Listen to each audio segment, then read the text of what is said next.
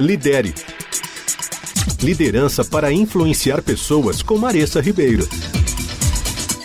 Tenho quase certeza que você já ouviu falar do livro O Corpo Fala, ou até já leu ou foi procurar informações sobre linguagem corporal. Esse livro foi uma febre muitos anos atrás, e mesmo eu achando que ele não é completamente exato, eu também sei que sim, nosso corpo reage de determinadas formas quando nós estamos nos comunicando.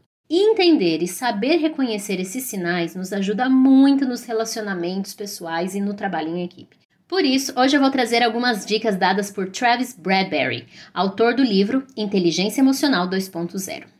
Uma pesquisa da Universidade da Califórnia em Los Angeles mostrou que apenas 7% da comunicação é baseada nas palavras reais que dizemos. 38% vem do tom de voz que nós usamos e os 55% restantes provém da linguagem corporal. Por isso, aprender a tomar conhecimento e interpretar esses 55% restantes podem nos dar uma vantagem ao entendermos as pessoas. Travis relata que inteligência emocional também passa por essa habilidade de ler e entender as reações não verbais das pessoas. Então, observe o seguinte: primeiro, braços e pernas cruzados podem significar resistência. E essa resistência pode estar ligada às suas ideias. São barreiras físicas que sugerem que a outra pessoa não está aberta ao que você está dizendo.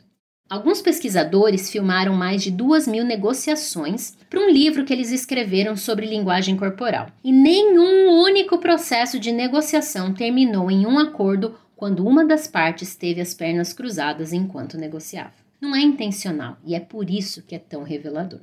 Segundo, segundo gesto, né, ou segunda linguagem é, corporal que pode te ajudar. Sorrisos verdadeiros enrugam os olhos. Quando se trata de sorrir, a boca pode mentir, mas os olhos não mentem. Sorrisos genuínos alcançam os olhos, enrugando a pele para criar os pés de galinha que a gente tanto teme. As pessoas costumam sorrir para esconder o que estão realmente pensando e sentindo. Então, da próxima vez que você quiser saber se o sorriso de alguém é genuíno ou se ela está tentando esconder algo, procure observar as rugas nos cantos dos olhos. Se eles não estão lá, se as rugas não estão lá, esse sorriso está escondendo alguma coisa. Ah, claro que no mundo de botox de hoje talvez essa observação não seja tão fácil, mas vale tentar.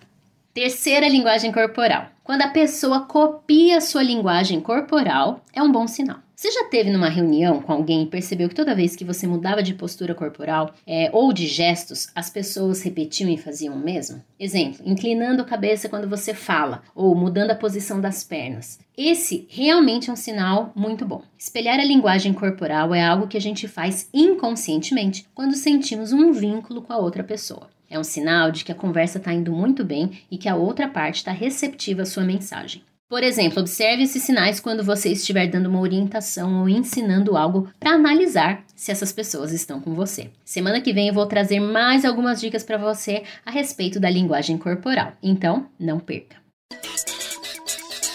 Lidere. Liderança para influenciar pessoas com Maressa Ribeiro.